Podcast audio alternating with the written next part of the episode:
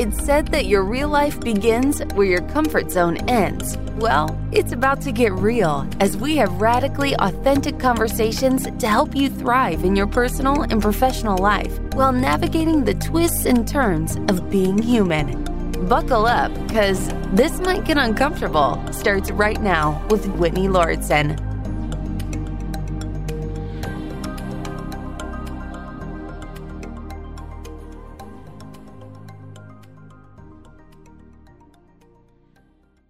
I started listening to a new audiobook yesterday called Think Again that has had some really remarkable points on the way that we think. And one thing that really resonated with me is that it's not only okay to be wrong, but it might be beneficial for us to be wrong. And that resonated because I have a fear of being wrong and not in the sense where I try to prove that I'm right all the time. At least I'm not conscious of doing that. It's that I usually won't do something unless I feel really confident about it. And if I need to do it dis- despite feeling insecure, I will always indicate that I feel insecure. And this is actually an example. But I think that book gave me the courage to and the freedom the permission to be wrong, I suppose, because there's it's not as bad as I believe I was conditioned to believe it is. And the one of the points that I'm taking from the book is that if we don't give ourselves permission to be wrong and to shift and change, then we don't really evolve and grow and, and we're not as open minded as we think. I think it's very constraining. And this whole idea of perfectionism comes up a lot. And perhaps that's my experience as a perfectionist. This also came up for me as I've been learning more about what it means to be anti-racist uh, and about a year ago actually in in June 2020 when I first started being very committed to that journey I was afraid of saying the wrong thing as many white people were you know those of us who wanted to be allies called ourselves allies felt awkward because this fear of saying it wrong. And we've talked about on the show, cancel culture can make it scary. And reading this book makes me feel stronger about cancel culture in that I think it's a really slippery slope and challenging thing because we want to hold people accountable. But if we instill this fear of saying and doing the wrong thing in people, then do they lose the courage to try? And do we lose that opportunity to be wrong and the growth within that? And i think it's also a lot in our ego to think that it's possible to live life without being wrong at some point. So anyways i just started reading it or listening to it. I'm probably going to read the written version of it so i can better understand it but that ties into the podcast in a lot of ways because I think it's important that we state, Jason, if it's not already clear, that this is a big exploration and we're not here to be right.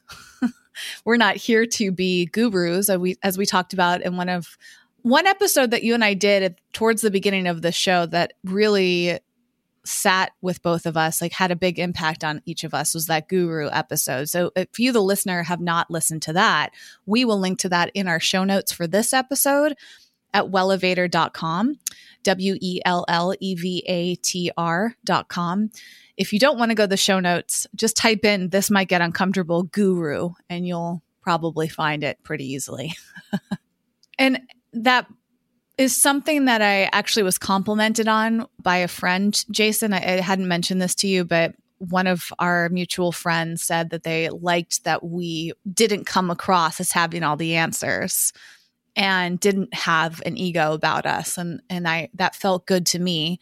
That ironically made my ego feel good because I get turned off when people seem like they have all the answers. And actually if I've if I've noticed my tendencies when it comes for me consuming content I lean towards people that are vulnerable with a little bit of confidence and courage but not leading from a place of being know-it-alls and like I'm better than you and and just kind of this like dominating energy.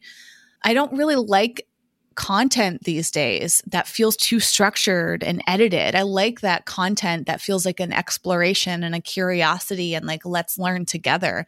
That feels more open and free and it feels like more in the flow. It depends also who's sharing the information. I'm real I'm very sensitive to the energy around it. And one of the reasons I bring this up today is because a subject matter that I feel insecure about talking about, but also I feel like is important to share is my exploration of ADHD and how I've been wondering recently if I have undiagnosed ADHD. And I, I felt a little nervous sharing this. I actually recorded a video for my Whitney Lauritsen YouTube channel a few weeks ago, maybe a little bit more, somewhere between a few weeks and a month. And I never posted it because I thought, oh, what if I don't have ADHD? Are people going to be offended that I'm wondering, you know? And I want to start by saying that I try to be very respectful when it comes to anything mental health related because I don't ever want it to seem like I'm taking it so lightly. I think it's when it comes to conscious languaging, using terms like I have anxiety, I have depression, or I'm depressed, like those words get thrown around so much but some people have clinical depression. So if we kind of associate depression with or mix it up, I wonder if the people that are clinically depressed feel like it's minimized, almost like it's cultural appropriation, if that makes sense, in that we're taking something from someone else and making it ours, even if it's different from their experience. Like we're making light, maybe light in a way. So we have to be mindful. And in that sense it can minimize somebody else's experience right so it's like oh if if everybody's depressed then do the clinically depressed people are they not taking it seriously it's kind of like when you share something with someone and they go oh i can totally relate but maybe you know as a fact that they haven't had that experience like extreme example would be i'm upset because my dad died my dad's still alive, but like I'm just saying, like if somebody said that to me, I can't completely relate. you know, I'm not gonna be like, oh, I understand. Like even that phrase, I understand, I, I try to be mindful with because I can't understand what it's like to lose my dad until I lose my dad. So I actually, I think I've said this before on the show, like I want to learn more language for those discussions to validate other people and also try to take myself out of it. I sometimes inadvertently will, and many people do have, I have a tendency to like try to show that I relate or can understand what somebody's going through because I've, I've been unconsciously trained to do that. I think that's like how our society tends to try to support somebody through grief is like letting them know that you have compassion because you feel like you can understand. But over time I've started to feel like that's not the best approach. like sometimes we truly can't understand what someone's going through and they don't need us to understand. They just need us to listen or be there for them or show compassion for them. So, my point being the conscious language side of this, I'm treading very lightly. And I want to say that up front because, Jason, I know that you ha- started to have a question mark in your head the more that I've explored ADHD out loud you said the other day, like, huh, I, I wonder if I have it. You as you being Jason. And then I started to look at ADHD through the lens of like, what if other people in my life have undiagnosed ADHD? And then then that other question came up is like, what if A, a lot of people have it, or B, what if like the symptoms of ADHD are like, what if a lot of people have a symptom but don't necessarily have it? And it's just been this interesting exploration, really, for me. And I'm not going to self diagnose myself. I am exploring it so that I'm prepared with some questions so I can ask a doctor. I have a doctor's appointment coming up in a few weeks. And I want to begin this journey by asking my doctor, like, hey, if I want to try to get, if I want to find out if I have it, where do I go? Because I don't know where to begin. And I think it's something that I'm feeling more confident talking about out loud, Jason, this exploration, because I wonder how many people are undiagnosed with it.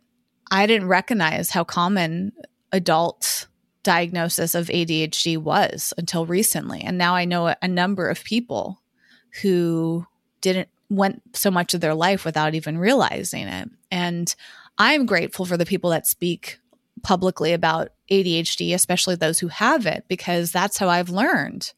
And it's mainly been on TikTok. And coming back to like one of the reasons I spend so much time on TikTok is I really appreciate people who talk about things that I don't see addressed as publicly and openly and honestly as on TikTok.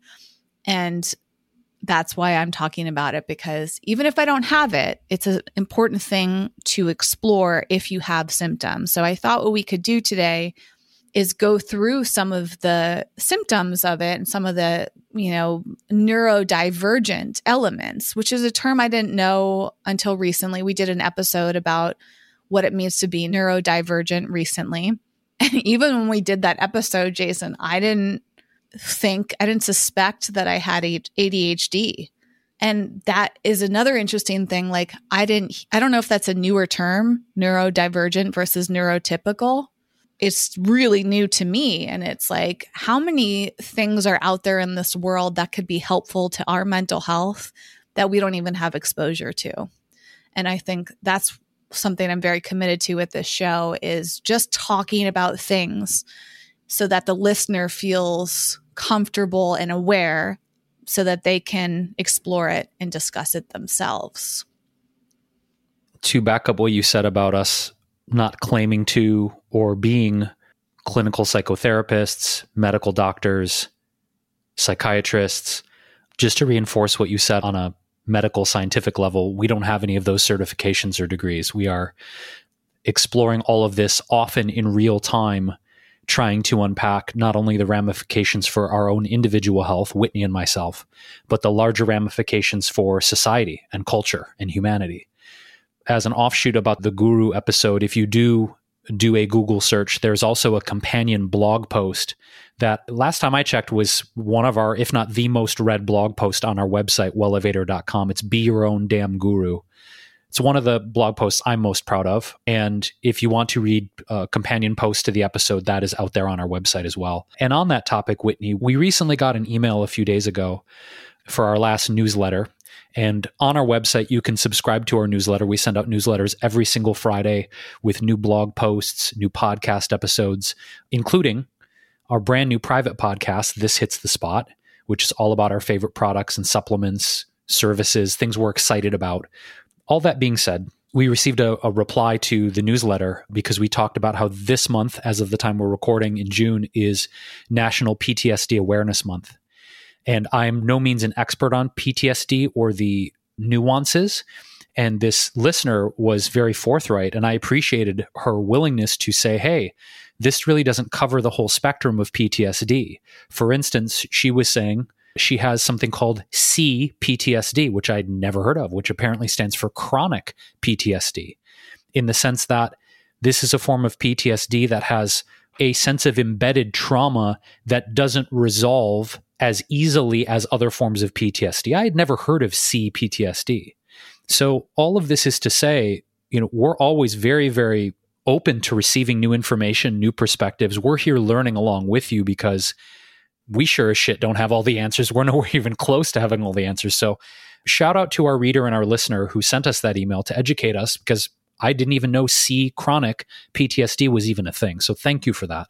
You know, the, the other thing, Whitney, too, that I wanted to just briefly touch on, you talked about self diagnosis there's a huge rampant amount of distrust with science and medicine right now in the quote wellness community, the wellness influencer community. Basically, like science is bullshit, Western medicine is bullshit, you can diagnose yourself. I've seen that messaging very consistently.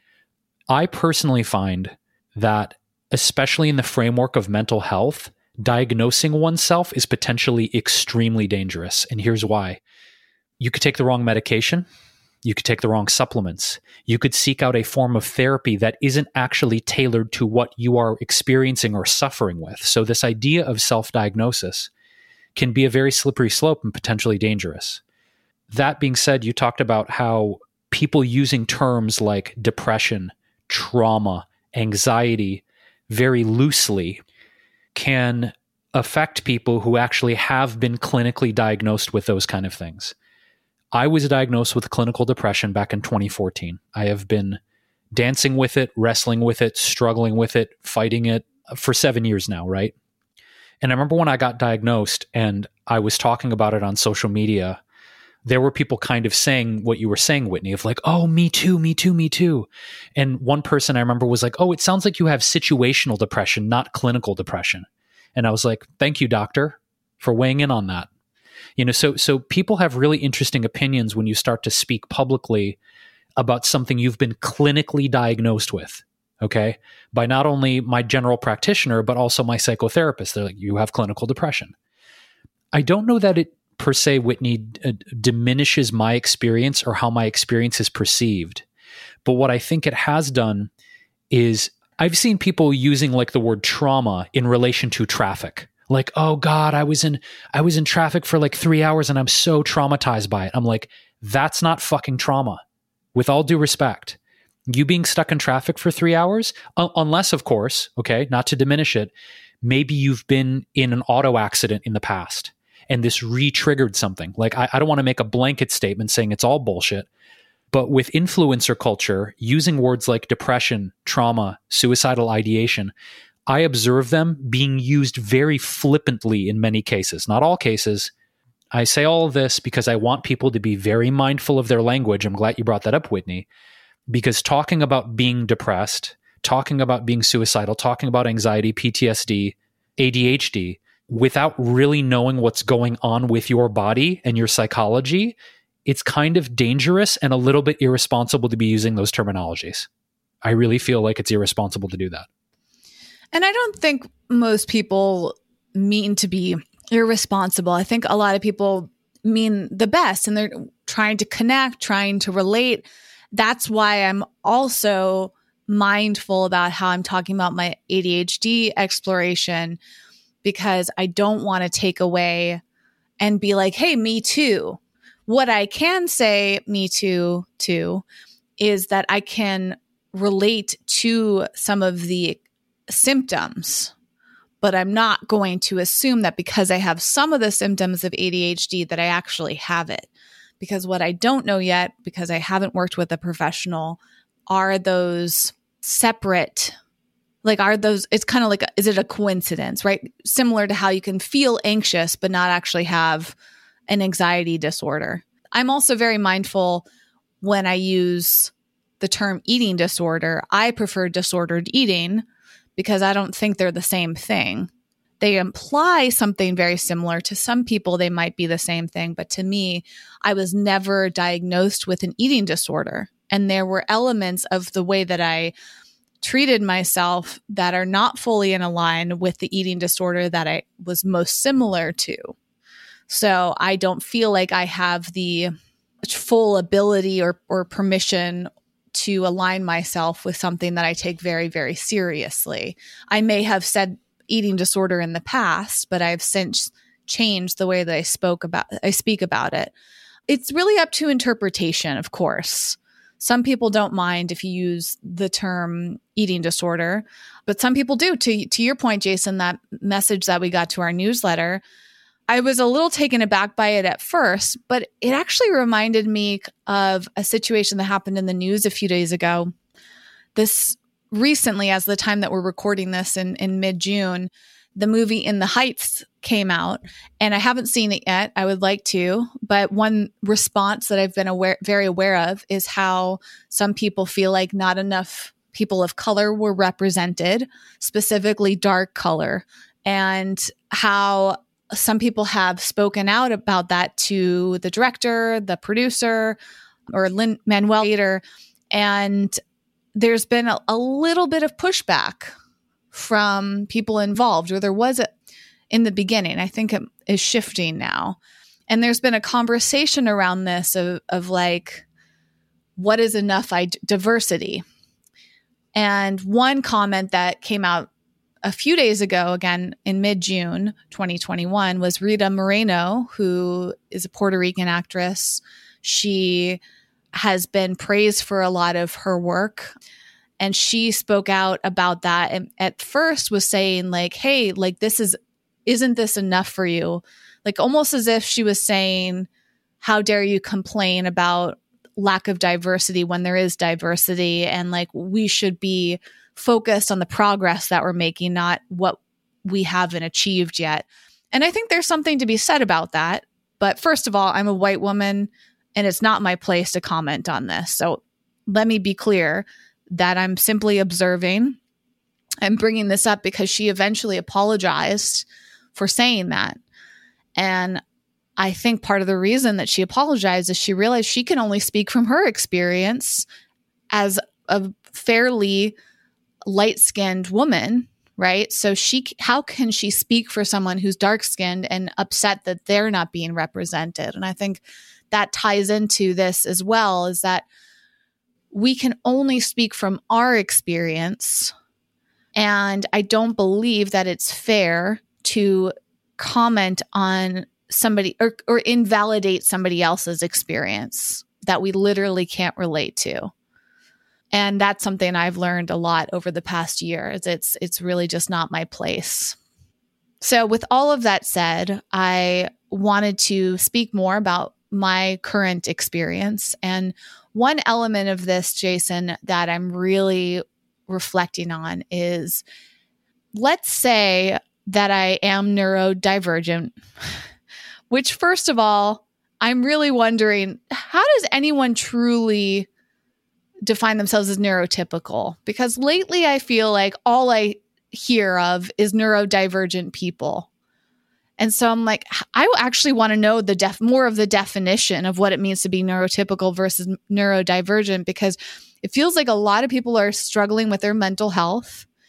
And it seems that a high percentage of that is people feeling like they don't fit in and they can't meet the standards that were set for them or the expectations. And my experience and the experience that I have observed from others is people trying to fit themselves in a box that they don't fit in. And when they don't fit in it, they get frustrated and often anxious or depressed or something on that spectrum. It's like life wants me to be something that I'm not. We see this with gender, we see this with sexuality, we see this with anxiety, depression, on and on and on. Like all these issues are coming to the surface. The word typical brings up some questions for me. And I'm sure there's a medical standard for what it means to be neurotypical, but I also don't necessarily take that as factual because psychology is constantly developing.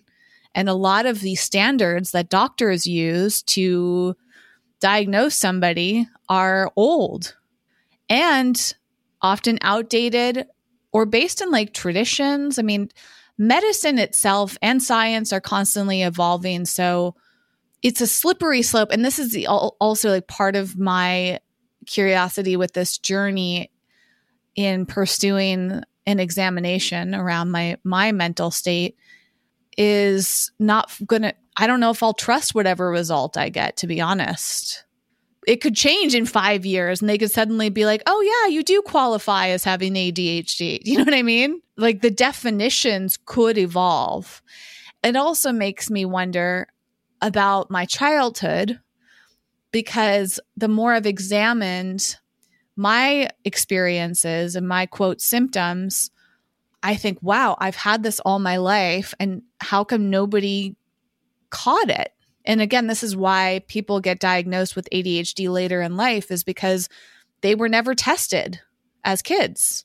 And why is that? Did your parents not catch it, your teachers, your doctors, and or was the diagnosis very different when I was gr- a little kid versus the way it is today? And that's an important thing to consider. Now, I'm not attached to putting a label on how my brain works. But what feels important to me right now is to understand the way that I work so that I feel like I can interact with other people with more confidence. And part of what led me down this path was seeing a TikTok post about executive dysfunction. I didn't know what that term meant. In fact, I s- took a screenshot of it. I think this was the first time. It feels like I must have seen something earlier, but maybe it's only been a few weeks. The screenshot is from June 4th. I want to I need to go back a little bit further in my catalog, but I definitely saw something on June 4th and I feel like this was it. And it was a video of a person with ADHD cleaning the house and then they use the phrase couch lock from anxiety slash executive dysfunction. And I'm fairly certain that was the video I saw where I was like, wait a second, what is that? And I went and looked it up. So I could actually double check this from my organizational skills. Since I do use Google currently, one of the benefits of it tracking you is you can see all your search history. I thought I was going to immediately pull up some search results, but nothing came up. I know I searched for it. I know I found some articles about this executive dysfunction, but maybe they've cleared somehow. Darn. I was hoping that I would be able to pinpoint it. But it, I saw this video and I went and I looked up what d- executive dysfunction was. And it was like, bingo. I have never heard this term previous to this. And executive dysfunction describes the range of cognitive, behavioral, and emotional difficulties which often occur as a result of another disorder or traumatic brain injury.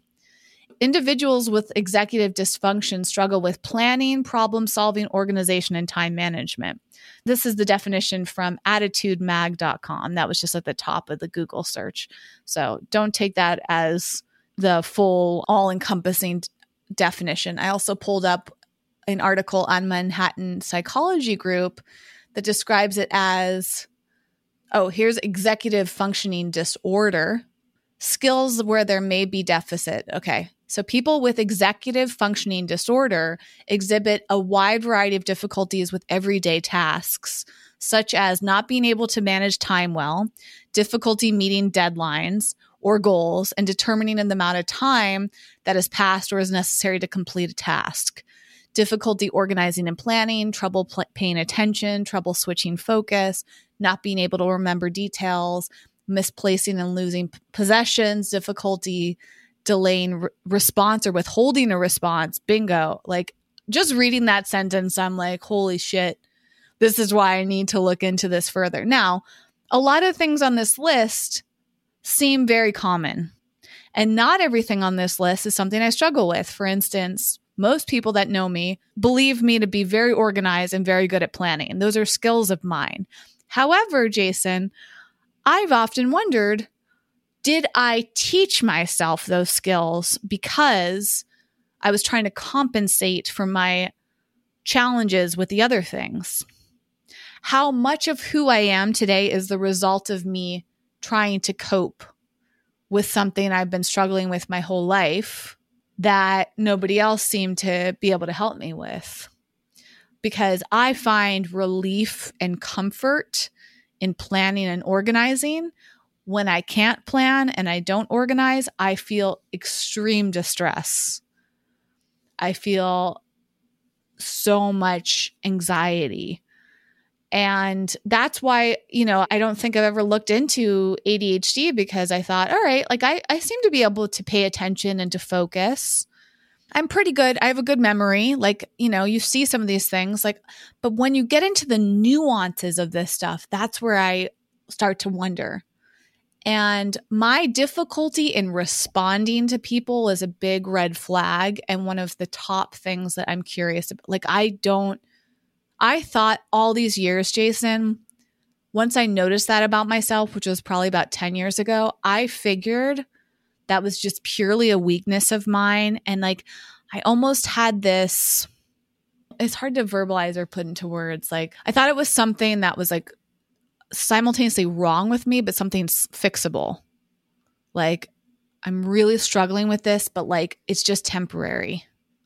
Or this is why it's hard to put into words because I feel like other people, or I've like internalized what I believe other people are thinking, Jason. to be very specific, most people, especially you, know that I'm very slow to respond to emails. Emails have been a huge challenge for me for years. But enough people seem to struggle with emails that I thought, okay, this is A, common, but B, I thought it was like a temporary problem I was having, Jason. Like, I'll get over it, you know, or I'm just being lazy. It was like, that's why I'm saying, like, I can't even quite put the words to it. It's like I just thought it was something I could fix. Or, I don't know if that makes sense, but like it just wasn't fixed yet. But I've noticed just reflecting that it's at a certain point, if something's not fixing itself, it's probably not going to fix itself, if that makes sense. Like at a certain point of experiencing something, maybe it's just the way that you are. And I've internalized it so much as a shame, a point of shame. Like I feel deep shame when I don't reply to emails. And then on top of that shame, I get anxiety because I feel so much shame and I get caught up in this cycle. And in my brain, I'm always thinking, but one day I'll catch up. One day I'll remove the shame. One day the anxiety will be gone. If only I do this. Like, and this is part of where the executive function comes in. And I've noticed a lot of people expressing with ADHD that they get these windows, these bursts. I think I might, I can't remember if I sent you this video, Jason. I feel like I saw this last night, someone else articulating this, but like a lot of people with ADHD like get these brief periods of time where they can focus and it's like as soon as you feel that, you have to spring into action and do something with it. And I feel like I'm always waiting for that window. And that's my hope. I'm like, okay, here's the window. I have the energy. My brain's focused. I'm going to get this stuff done.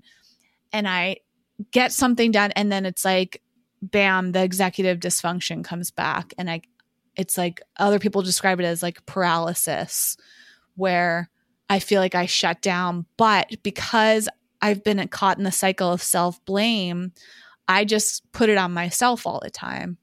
And I think something, you know, it's just, again, I, I don't even know have the word for it. I don't know if it makes sense to you, Jason, at all. Well, it's it's tough because I think the reason that it's difficult to self-diagnose something like this, to your point, is is when you read how this affects, at least on the list and the symptoms and, and the actions or lack thereof that you just mentioned.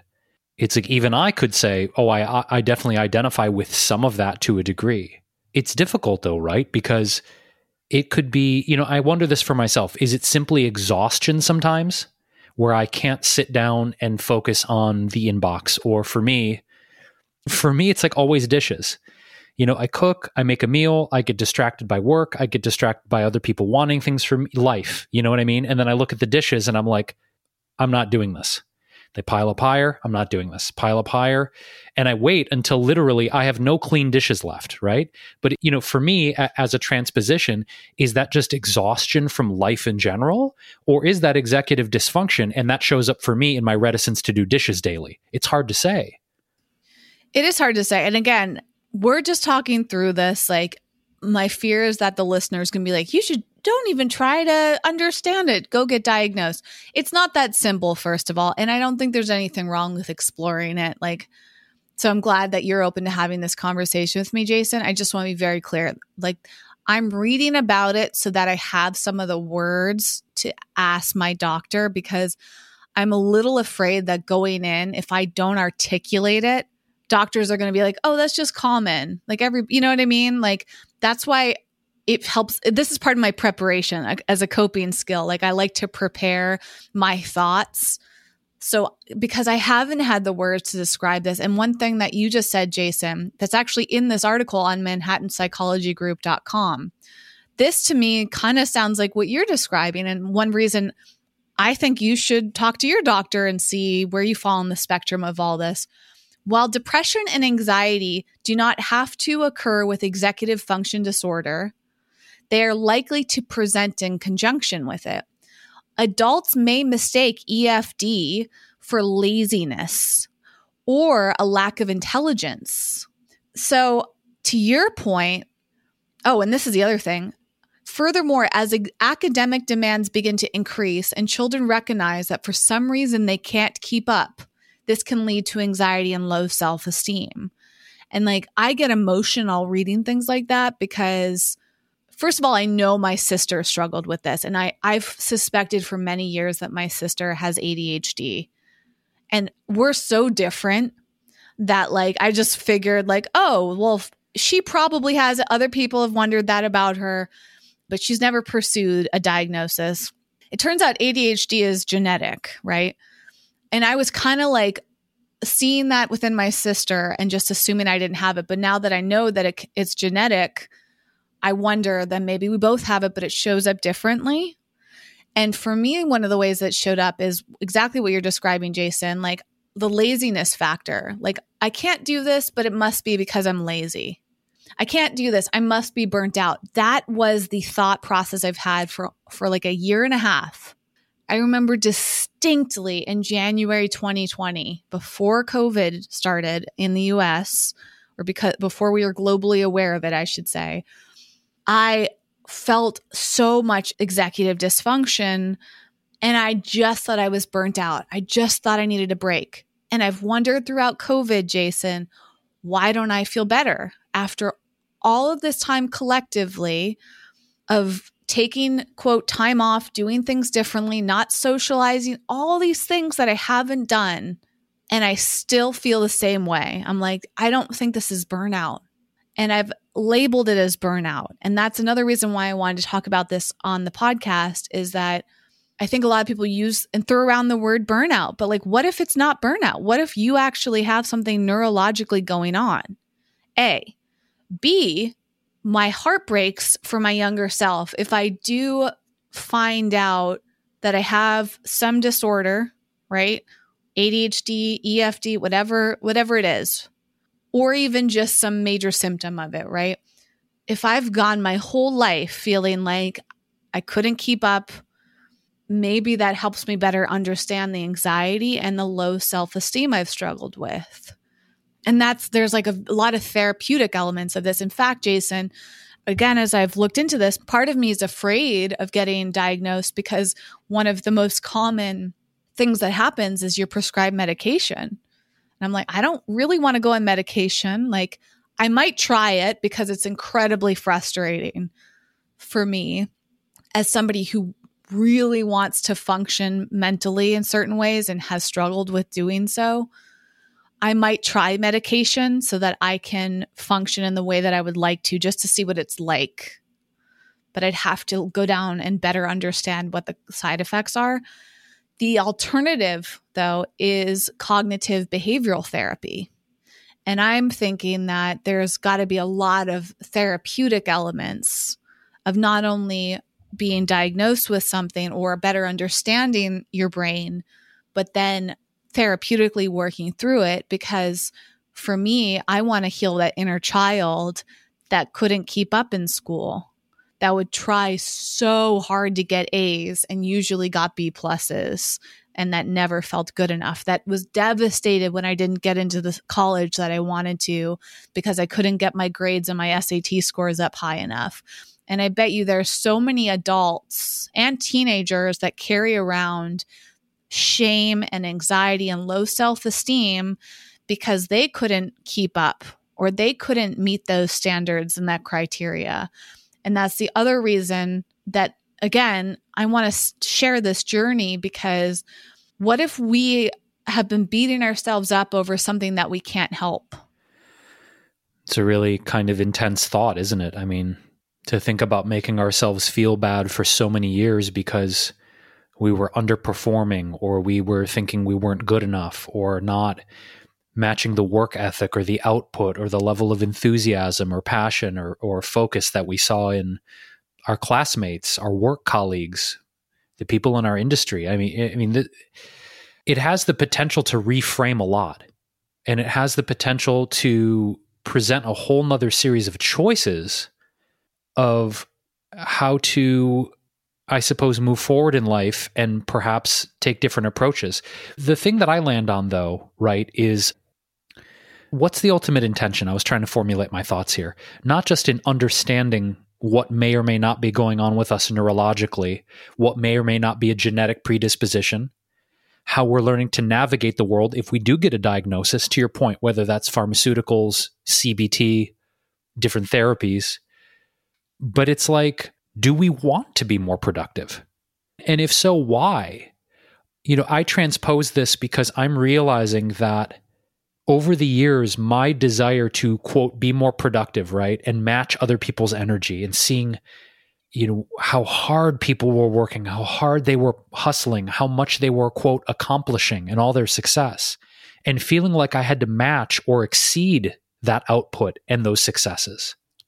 I guess my question is as we understand ourselves more and potentially get a diagnosis for some kind of neurodivergent sort of framework with our lives, I guess I'm curious, Whitney, other than, you know, understanding yourself more, which is obviously an incredibly important thing, you know, is it to achieve some sort of effect for you of, oh, if I understand this better and, and have a diagnosis and have a different set of therapies to be more productive, to engage with work differently? Like, I, I'm curious about the nuances for you specifically. Like, are there very specific things you want to address through this process? And if so, why do you want to address those things? It doesn't have to be productivity. That's just one that popped out at me. But I'm wondering, you know, is there a part of sort of not enoughness wrapped up in all of this? Does that make sense? The question I'm asking? Absolutely. And I think it's a really great one.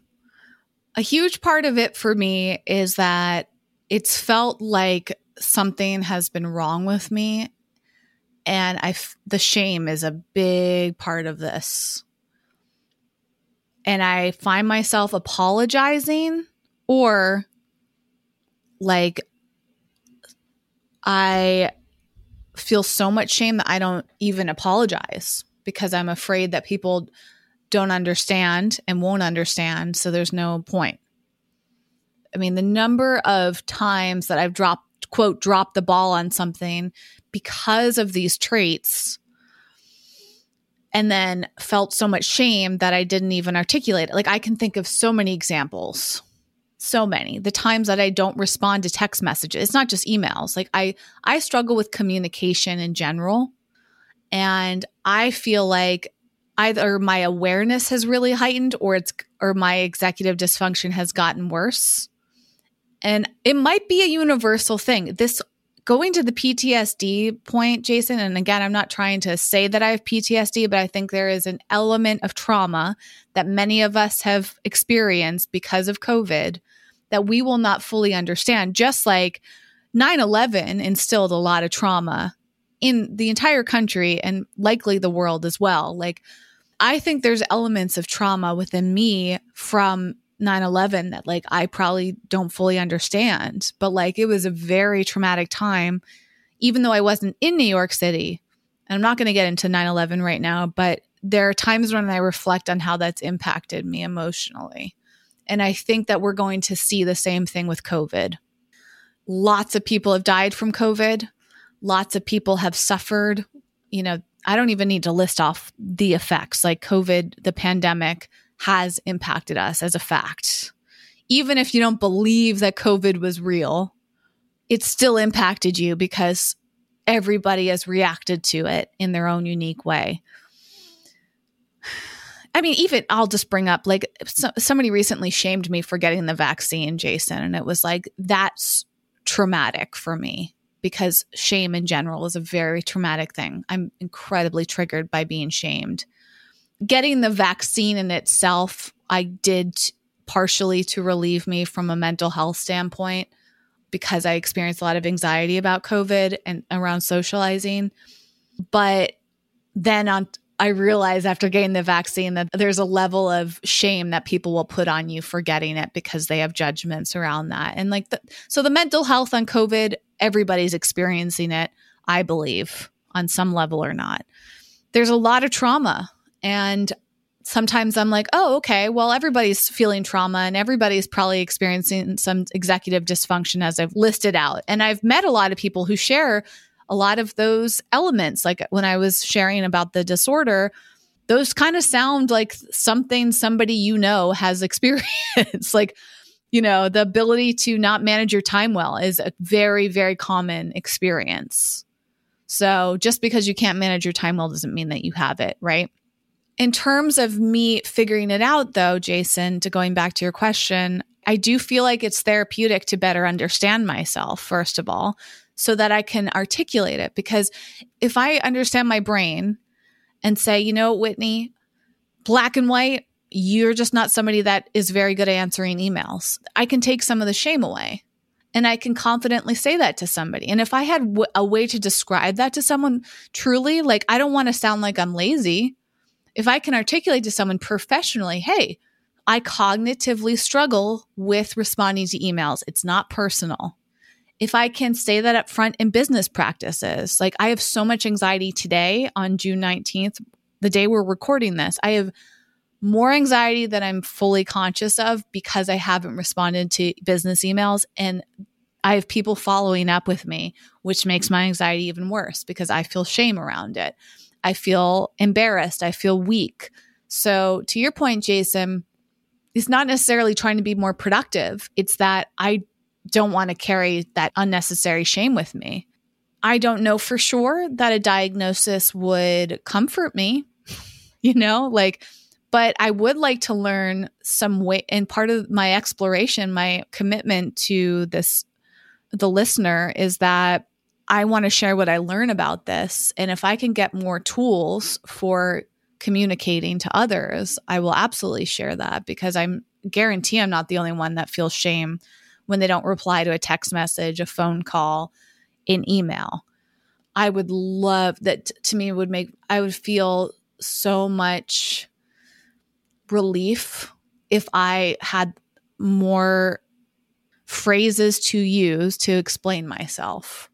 That makes sense. Because the amount of friends that I feel like think that I don't like them because I haven't responded to their texts or I don't want to get together with them. I carry that anxiety around with me constantly. It's very often that I will not get together with people. I will delay it. I, you know, all of that stuff comes out of me feeling executive dysfunction symptoms because I just want to not do anything. Do you know what I mean? Does that answer your question? Yeah. Yeah, absolutely. I think the interesting thing too, we've talked about sort of how to navigate work and the workplace when you have a mental disorder. We've discussed this in previous episodes. And to your point, Whitney, you communicating to people potentially, depending on how this process goes for you of of seeing your doctor and potentially diagnosing some things, of saying in a, in a work context, you know, I apologize, I didn't get back to you. You know, it, it's it's cognitively challenging for me to respond to emails in a timely way. That also takes courage, right? Because I think that I think we can make a sweeping generalization that in general in the workplace it's not really a societally acceptable thing to talk about mental health or disease or even people dying in your family you know it's like oh yeah you go to the funeral and mourn and come back in 3 days you get 3 days off i mean it's our capitalist work industry is not structured to really be supportive of a people's health physically or mentally or really honoring their human needs in many ways i know that's a generalization there are different corporations that are employing some really human centered practices, but for the most part, work is not designed to really support us physically or mentally. Yeah, financially, sure. You come up, you show up, we exchange work, for, you know, hours for money.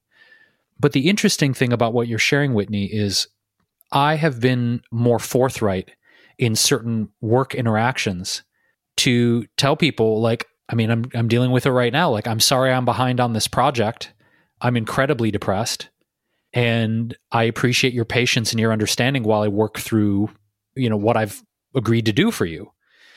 And my thing is like, okay, could I risk losing money? Yes. Could I risk losing the project? Yes. I have a fuck ton of anxiety around it. Like when I have communicated that to people, there is a part of me that's like, they could just pull the plug completely and I'm going to lose the money. I'm going to lose the project. I might lose clout. It's nerve wracking for me in communicating those things. Yet, I feel like if I don't, then there's going to be like this judgment of, oh, you know, Jason's a slacker. He doesn't really care about this. We're never going to hire him again. So, on the one hand, it's like, to me, it feels like it takes courage to communicate this, knowing that I will risk the person not understanding, but I'm willing to take that risk rather than having them think he's lazy, he's not committed, he doesn't give a shit. So, you know, but I still cringe every time I communicate those things, Whitney, because I don't know how it's going to be received. But on a higher level, I also want to communicate it because I want to normalize these kind of conversations of I'm a human being who has a mental illness. I am clinically depressed. And if this person doesn't understand, then don't work with me again. I'll sacrifice the money, I'll sacrifice the reputation because I'm a human being and my health comes first before money. My health comes first before success. Like, with very few exceptions, I'm placing my health now, Whitney, above a lot in my life for the first time. So I'm excited and supportive of you in this exploration for you, in you not only understanding yourself more, but using that understanding and that framework to communicate in these ways and having the courage to say, fuck it. If people don't understand, they don't understand, but I have to be honest about what's going on in my life. Yeah. And I'm experiencing the same thing. This past week, the more I've been thinking about the executive dysfunction which, by the way, I will say something else I learned that women especially struggle with ADHD because of their hormones and their cycle. And I have been tracking my cycle for many years, but I've recently been trying to take more notes of my mood changes. And it's crazy how different I am emotionally right before I start menstruating. And crazy in the sense that, like, I'm taken aback by it, but like, that's pretty common for women to have mood swings and mood changes, PMS, all of that. But for ADHD women, that can be an extremely challenging time. I think it's called the luteal phase, where that week before you start menstruating, executive dysfunction can be so high. And this week was that week for me. And I had major executive dysfunction meaning like I really had trouble functioning. And I started thinking like, okay, similar to you, Jason, I didn't, I was quote slacking on projects. And I, there's a couple people who are waiting for things from me. And I'm terrified of telling them, hey, I'm having some cognitive struggles. Like to your point, the place that we're at right now is like they want to hire me and I have to send them a proposal and I haven't sent them a proposal and now I'm afraid that they think that I don't care or I'm not interested or I'm a slacker and I'm afraid that they're not going to want to work with me because of that. But the truth is I really want to work with them. I just struggle to send that email with the proposal. And I'm wondering, do I tell them that I'm struggling mentally because why would they want to hire me? Like who are they going to want to hire me if I can't send them an email? And the amount of opportunities I've let go for that reason, where I could not get over this current hurdle. But I'm very confident when I'm hired in the role that I am talking about right now, where I do my consulting, I'm incredibly confident about my abilities to coach. But I'm terrified that when people know where my struggles are pre coaching, they don't want to hire me. I've thought about this a lot over the years when I've talked very publicly about like shame and my, you know, struggles and insecurities, like especially on my Whitney Lauritsen YouTube channel. I'm like, great. Like, who's ever going to hire me as a coach? Because I do well-being coaching too. I'm like, why would they hire me, knowing how much I struggle with with my mental health sometimes? Another thing I really wanted to bring up is an article I came across yesterday, and I can't remember what I Googled to find this, but it is one of the more fascinating articles I've read, Jason. And this is one that I sent to you, but I don't think you've read it yet. It's titled When Adult ADD slash ADHD Goes Untreated.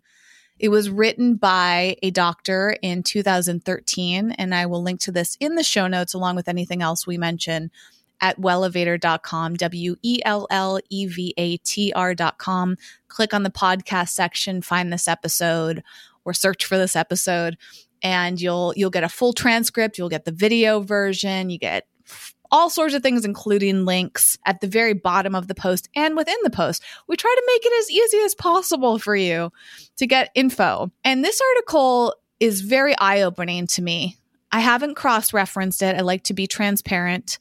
It's on Psychology Today, which I find to be fairly reputable. And it's like, oh, it's also, they review their posts, by the way. So it's actually kind of cool. I've never clicked on this before, Jason, but they're in Psychology Today. You can click a button and it tells you about their editorial process, their standards and guidelines, their content labeling. It's it's pretty impressive and I really appreciate that because as a theme of this particular episode, we try to be mindful not to state things that are untrue if we have not meaning we try to go through a process of transparency and that when we're sharing opinion, when we've done thorough research, as Jason mentioned, our certifications and lack thereof, all of these things, because we take mental health incredibly seriously.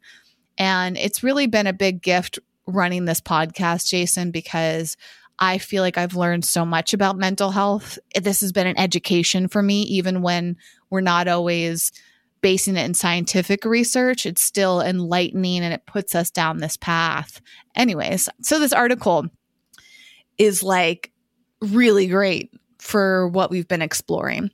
And it begins with a case study and a quote. It says, Doctor, I have been to four psychiatrists during the past 10 years and I've tried everything. They tell me I'm depressed or bipolar. The meds just make me feel worse. I was in therapy for six years and figured it was that I had a bad childhood, but I still feel lousy. Then the doctor and writer talks about this person, John. I don't know if that's the real name or just a, one for the article. John contacted me because I specialize in the diagnosis of ADHD and the treatment of ADHD in New York City. His financial firm that he worked at had sent this doctor similar people who are bright and brilliant and feel like they should be excelling, but never seem to get their act together. A third of the patients they've referred ended up having adult ADHD and have never been diagnosed. In the opinion of, it seems like, is it him or a different doctor? He references another doctor named Dr. Hallowell. ADHD is a misnomer, a bad term. This doctor sees ADHD as neither a disorder nor a deficit of attention. In his personal professional experience, his, he has come to define ADHD as a trait, not a disability, which I think is an important distinction, right? Then it gets into whether or not ADHD is overdiagnosed. And this doctor says more often than not, ADHD is missed and the person is labeled with depression or bipolar disorder. Fascinating, right? Doctor says when someone tells me they are depressed, but every treatment in the book, including medications, haven't worked, he starts wondering if something else is going on. And Jason, I don't know if that about you, but this makes me wonder about yourself, right? And I'll continue. Many times, symptoms of ADHD can masquerade as other diagnosis. They often have mood swings and difficulty with mood regulation. This isn't a DSM IV criteria, which, by the way, for those that don't have a background in psychology, that's like a book basically of how they make diagnosis as psychologists. He said it's not in that criteria, but if you've worked with hundreds of patients with ADHD, you know that ADHD causes mood swings. When someone with ADHD is sad or in a funk, they have a hard time shaking it. And when they are excited, they are really excited. This is one of the gifts and wonderful traits of people with ADHD. They are passionate people, passionate about life, and passionate about letting other people know about it. If one doesn't spend the time getting to know the person, they might think the person has bipolar disorder. And I bring this up because some people have have wondered if Jason has bipolar disorder. 100%. Like people have literally said, I think you're bipolar. And these people are not clinicians. So this gets really tricky, right? Because now we're getting into nuance because everything you're talking about under the framework I was always, you know, under the impression of was that I could be bipolar because of the mood swings. That's what I was told, like for the chunk of my adult life that I've experienced depression. You might be bipolar because you have really high highs and you have really low lows. Like that's, that was almost like parroted to me over and over again. I've never heard that in relation to ADHD ever. That is absolutely fascinating.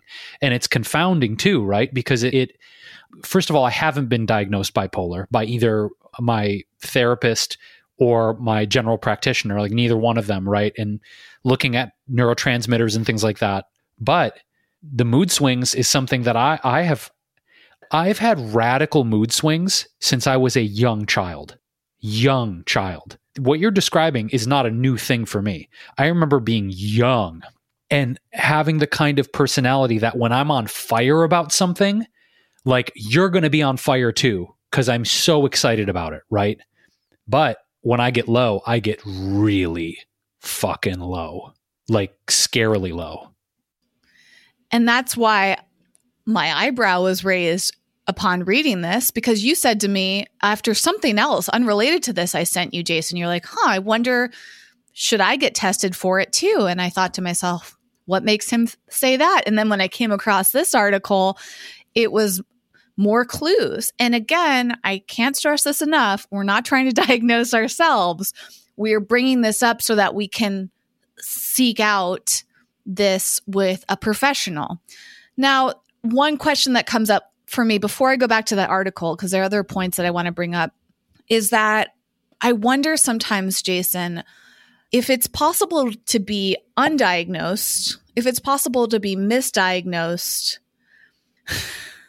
It's a little scary because what if you're misdiagnosed for having ADHD and then you go to someone else and they say, no, you don't have ADHD? You could technically bounce around through all these different doctors based on their opinions and their criteria. And it's, that makes me a little bit nervous. Like, what if you can never get a true answer? And I'm prepared for that, to be honest, similar to like what you're describing and what this doctor is describing. And actually, to go back to that, he said, Many clinicians were taught that if someone presents with depression and ADHD, first treat the depression and then treat ADHD. But in his opinion, this is backward thinking. Very often, the patient feels depressed, frustrated, and Jason, I'm pointing at you, has lost interest in work and other activities. But this can be because he has experienced one failure after another or has gone from one job to the next. In this doctor's experience, when you treat the ADHD, the person begins to acquire the ability to achieve their goals, improve relationships, meet deadlines, on and on, and they feel more competent, confident, and happy. Unfortunately, when patients are treated for depression and stay on medications and their symptoms aren't improving, they get worse without getting to the root problem. He also says, gosh, I mean, I lo- just reading this um, feels so insightful. He was taught during training to never, never, never take away someone's dopamine. Dopamine gives us a zest for life, motivation, and enables us to pay attention. It is the piece of the puzzle people with ADHD may be missing that inhibits and blocks them from reaching their potential. Guess what antidepressants and antipsychotics do? Through a feedback loop, these medications can decrease the function of dopamine in the frontal lobes and limbic system, which explains why some people hesitate to take drugs. And I know you've been reflecting on this yourself, Jason, and maybe for good reason. It also makes me wonder when I took antidepressants very briefly back in college, that probably they didn't seem to do anything for me. Now, granted, maybe I just need a deeper therapy, like talk, you know, I needed to find a specific type of therapy that works for me. Or was it that I was misdiagnosed and given antidepressants when I needed something else?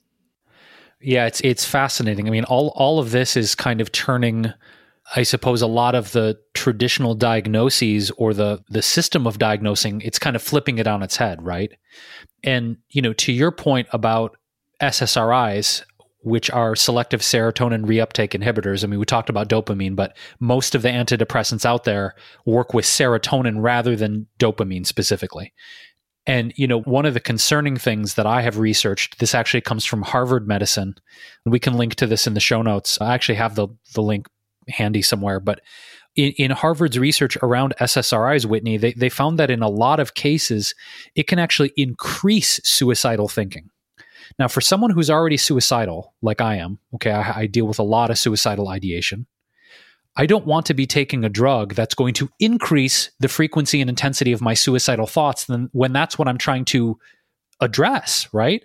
So to your point about, you know, experimenting with different things, this will probably be a different episode because on the other side of what I'm about to talk about, there's going to be some episodes, okay, but I've recently been talking to my GP and my therapist about coordinating alternative treatments that are not SSRIs and not antidepressants because they both agreed that that's not really the best option. The other thing I did not know about this really quickly, I was talking to my therapist, Gary.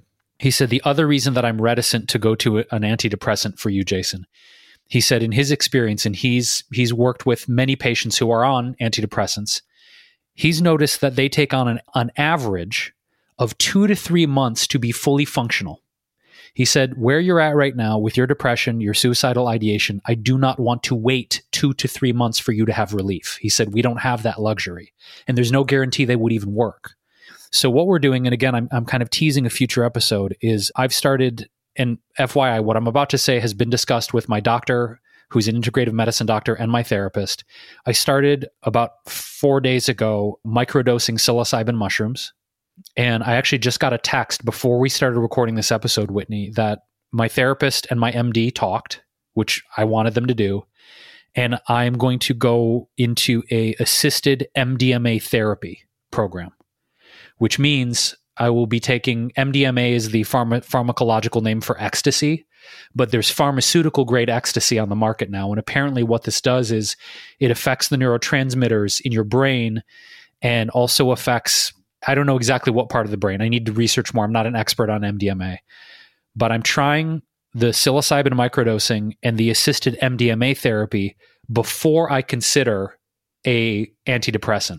So basically what I'm saying in my framework of how I'm handling my mental health issues right now, an antidepressant is again in conjunction with my my medical team, that's like the last resort. And so what we want to do is try these other modalities. Now, with this information we're talking about today, Whitney, though, I actually want to bring this up Tuesday with my next appointment of like, hey, in seven years of working together, we've never actually talked about ADHD. So this has been really timely as I'm approaching these new functional therapies to bring this to the table and say, like, could this be a possibility? So in real time, as again, I'm not diagnosing myself, but I think it's everything you're saying is giving me the confidence to bring this to my MD and my therapist and say, what about this? Because we've never actually discussed it. Not to take away from their expertise or their knowledge, it's just never been put on the table. And and this article I'm sharing might explain that. I mean, maybe therapists, psychologists are not trained to look or psychiatrists. I mean, again, in my experience, my very first time doing therapy was with a psychiatrist who was fantastic, that was in 2002. And, you know, by the way, James, I literally am thinking back to that date and how I said earlier how I haven't f- fully sat down to pr- think about like the trauma of 9 11. Like, my time going into therapy was not that far after 9 11. It was within a year. It's probably six to nine months I mean, I've never even thought about how that could have impacted my mental health at that time. Cause like I was, I thought I was going through a breakdown and that, you know, I went to therapy or to the psychiatrist for two reasons. First, primarily was because of my disordered eating. That's why I was referred to the psychiatrist. But after I worked through a lot of that on the surface level, at least, I started to dig into other things. And I went on antidepressants because I felt like I couldn't function. So I think that's the important element is like, what? Something else to put on the table. What if I was also experiencing a PTSD that was impacting, you know, like this is the important, the connecting all of these dots and the impact of trauma the impact of like learning disabilities, all of these things that we carry with us that if they're not addressed properly can have deep impacts on how we progress in life. And first of all, before I forget, Jason, it came up in a conversation about ADHD that microdosing can help with that as well, be therapeutic for that. So I'm curious about your journey, Jason, because it, it might help with both of these potential challenges. And going back to that article, there are other things in here. I mean, this article is like almost written about you. like this guy, John, the case study said, like, this guy was popular in school. He was generous and creative. He was the life of the party, which is a lot how people describe you. Everyone thinks that you're exuberant and joyful. And yet, everyone was puzzled why he was never quite living up to his full capacity. He seemed to not see the big picture or to perform consistently, which is something that you've expressed, right? More often than you can imagine, adults with ADHD find themselves without a job and a plan. Losing a job can have many causes, especially in this touch and go economy. And this was 2013, but definitely applies now. Without being a plan, it's easily associated with ADHD because they're characterized by difficulty in visualizing the future, along with the inability to put the pieces together to get there. ADHD people come to a full stop they have difficulty deciding what to do next, which is one of my big challenges. At a full stop, they lose all forward momentum. It seems as if they will never find a job because the full stop blocks forward motion.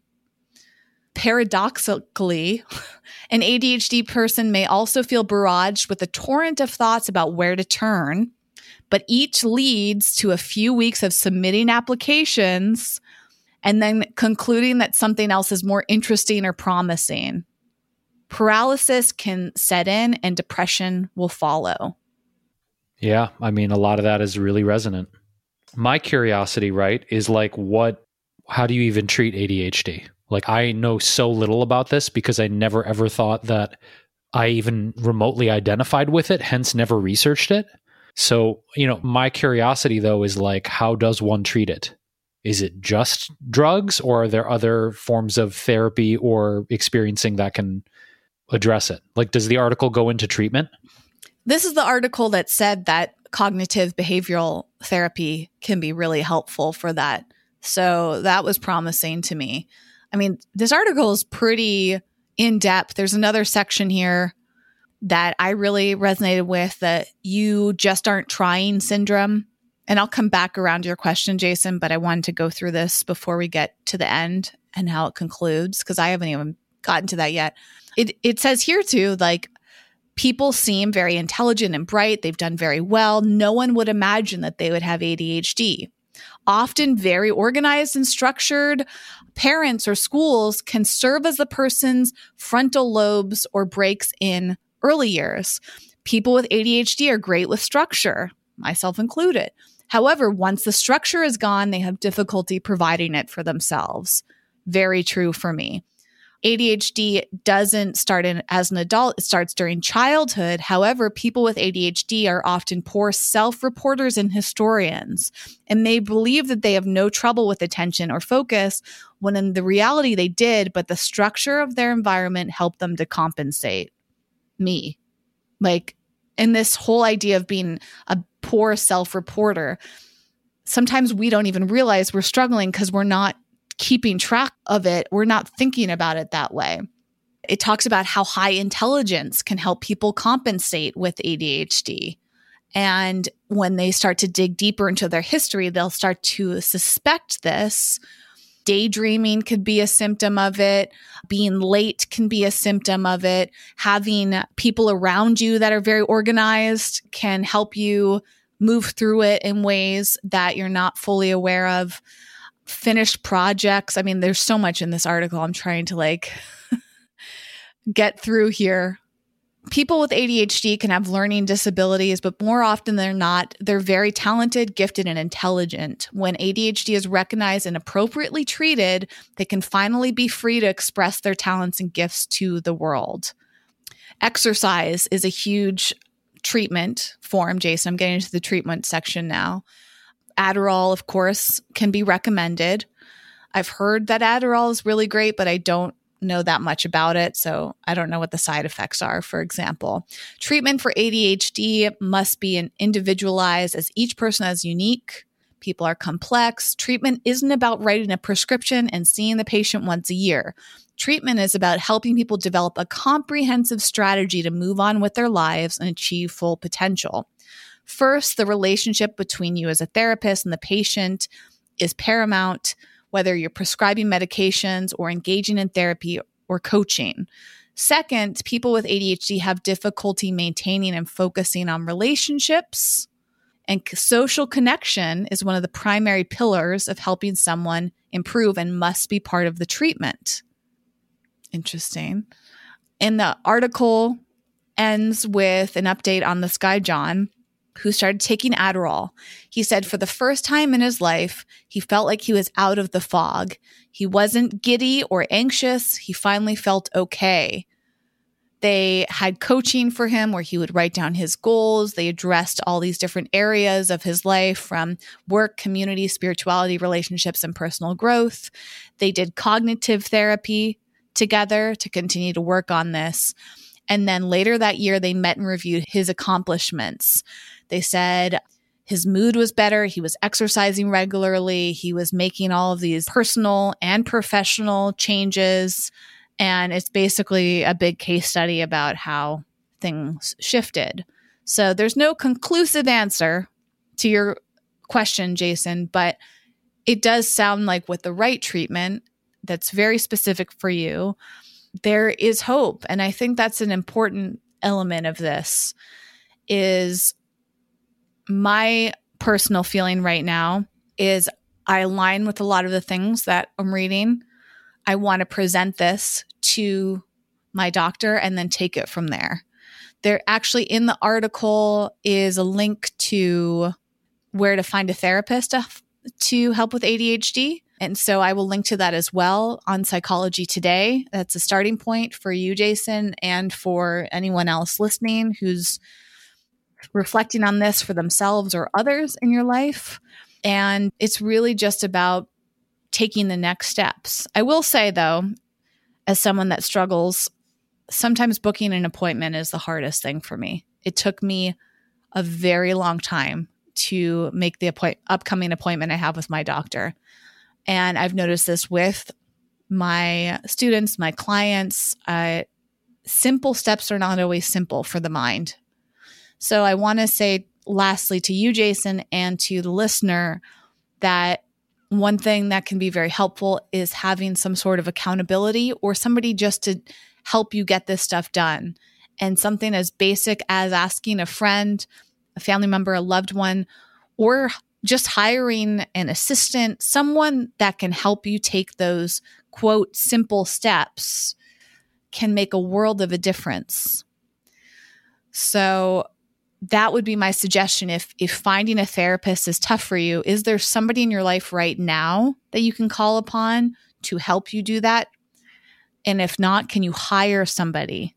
Whether it's a virtual assistant, an actual assistant, or can you go onto a website and do a short session with a therapist to start getting the momentum going.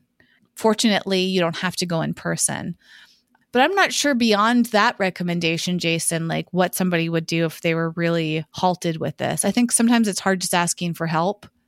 But I found recently, because since I struggle with taking quote easy steps, what I want to practice more is just asking for help and I think the big conclusion I've had is that earlier is learning to effectively communicate with others so that they know how to help me and building the courage to articulate what I need. Yeah, that's that's well spoken and I think this this journey is full of experiments and clarity, confusion, more clarity. I mean, this is um I don't find this easy, you know. I think maybe that's what prevents people from addressing it, perhaps, is feeling overwhelmed by it. There are times I feel overwhelmed by it. And there are times where I feel like it's hard for me, you know, to your point, Whitney. I don't know about asking for help per se. It's more like, it's just more like expending the energy to keep trying to work with it, you know? And a lot of days I feel like totally exhausted by my mental health struggles. So I think it's important, you know, that we continue to try and find answers for ourselves, every single one of us. I wanted to quickly say that in real time, I went on this Psychology Today therapist finder, and it's really impressive. You go to this first landing page, which we're going to link to in our show notes at wellevatr.com, and you put in your zip code, and it shows you therapists. But on the sidebar, Jason, you can select your insurance, which is magnificent because my insurance provider directory it feels a little hard to navigate, and that makes it hard for me to narrow it down. But in addition to this, Jason, you can narrow it down by your issues. So you can select ADHD, you can select anxiety, you can select depression, all on and on. You can also select sexuality. So if you would feel more comfortable seeing a gay or lesbian, bisexual therapist, you can choose that. You can also narrow it down by gender, including non binary, binary, sorry, non binary. Unless maybe this is okay, wait, I might have been backwards. Maybe it's sexuality in terms of your sexuality. I'm not sure. It's a little confusing because then they have an age section and it says toddler. So I'm assuming they don't mean toddler therapists. So this is a little, this confuses me, but I'm sure if you click around, but then they have types of therapy, Jason. So including cognitive behavioral therapy, EMDR, mindfulness base, and they have ethnicity served. Like it's amazing. And it brings me comfort that psychology today has organized it. And it, and honestly, it looks like an organization done by somebody that understands mental health because knowing that you can select all of these things to customize the type of therapy you get is really relieving and empowering to me. And that gives me hope and excitement. Well, we will link to that directory in the show notes for this episode. Again, our website is wellevatr.com. That's W E L L E V A T R dot com. Just click on the podcast section. It will take you to all of the wonderful resources we mentioned today the books, the directory on psychology today that Whitney mentioned, the articles about ADHD. I actually want to take that article to my therapist on Tuesday, Whitney, because I think it's really important for me to discuss with him. And again, we want to just reiterate to you it's an ongoing journey. And we're exploring all of the answers for ourselves in real time here on the podcast with you, dear listener. And as always, we just we want to hear your feedback. You know, if you're on the journey and you're figuring this out too, any of your emails, any of your texts, any of your direct messages are held in strict confidence. And you know, I think the big thing here, Whitney, is is we're all just learning from each other. And to go back to what you said at the very beginning, uh, kicking this off, the willingness to know that we don't have all the answers, right? The willingness to know, hey, I wasn't right about this. Maybe I was totally misdiagnosed. Maybe, maybe all these years I've had it wrong. It's kind of scary to say that, but maybe that's where solutions come in. Maybe that's where relief comes in is by realizing that maybe we don't have all the answers and that there's always something new we can explore about ourselves. It's not easy necessarily, it's not light subject matter, but I think it's important we continue to explore and discuss this. So, that being said, if you want to shoot us an email, dear listener, it's hello at wellevatr.com. You can shoot us a direct message on Instagram. We also have a growing YouTube channel where you can see the video version of this podcast. And as we mentioned earlier, for any of our newsletter subscribers or our wonderful patrons on Patreon, thank you for all of your wonderful, energetic, and financial support. You can support the podcast for as little as $2 a month. And in doing so, you get exclusive access to our brand new podcast that launched a few weeks ago called This Hits the spot full of great products, foods, services, books, things we're really excited about sharing in terms of resources. It's fun, it's light, it's comedic, it's slap happy. There's a lot of music usually. So, again, if you are a patron, support us on Patreon. We'll put that Patreon link in the show notes as well. And as always, thank you for getting uncomfortable with us. Thanks for rolling with the punches and being with us together on this journey. We'll catch you soon with another episode. Thanks for listening.